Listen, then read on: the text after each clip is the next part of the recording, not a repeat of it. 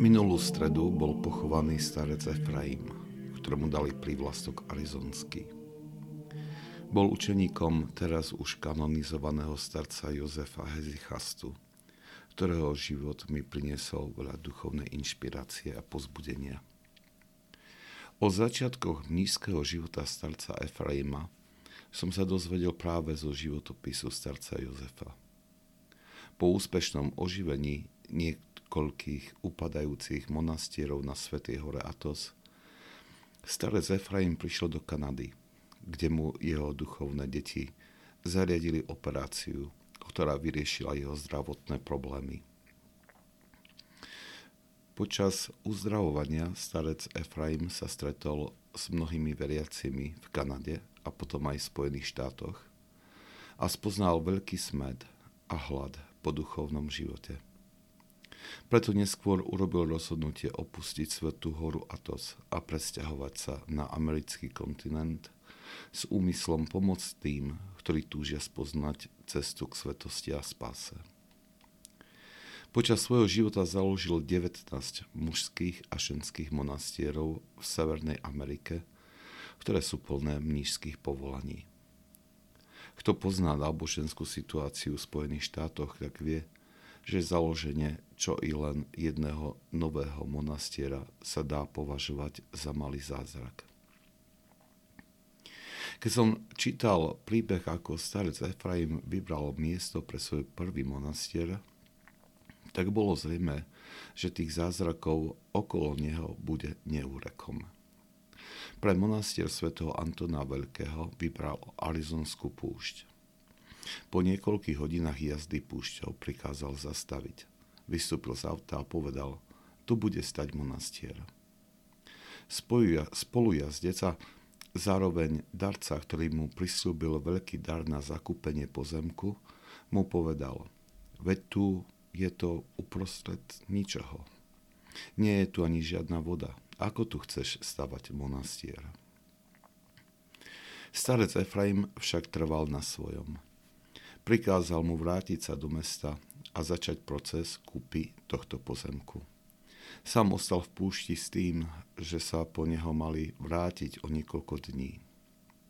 Keď sa vrátili, starec Efraim im ukázal označené miesto v púšti a povedal – tu treba začať vrtať.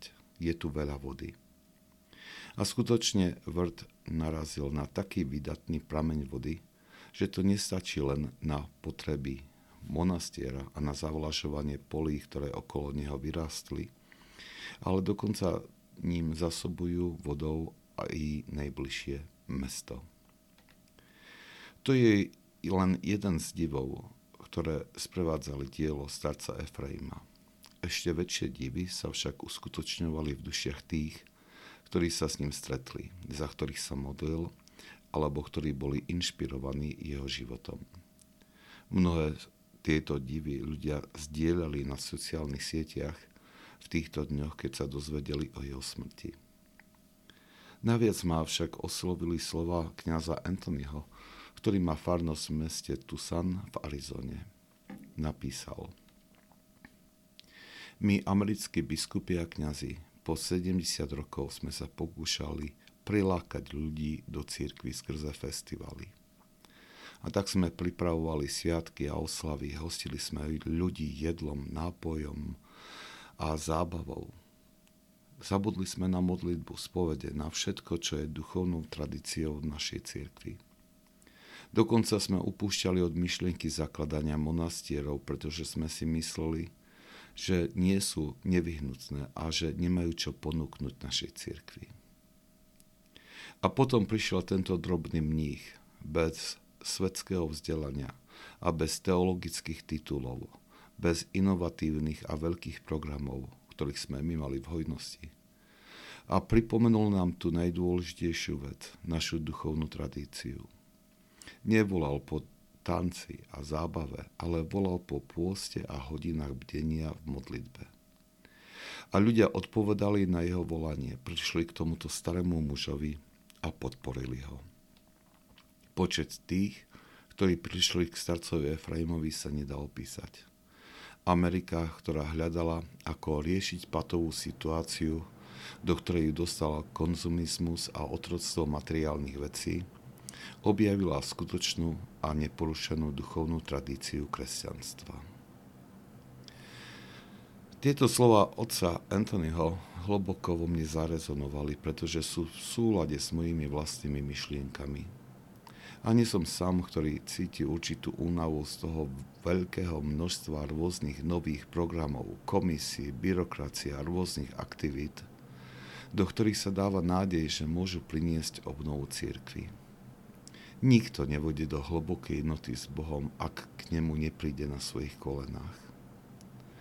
Namiesto mnohých aktivít by sme skôr mali hľadať zjednodušenie života, dokonca i to zjednodušenie života v cirkvi.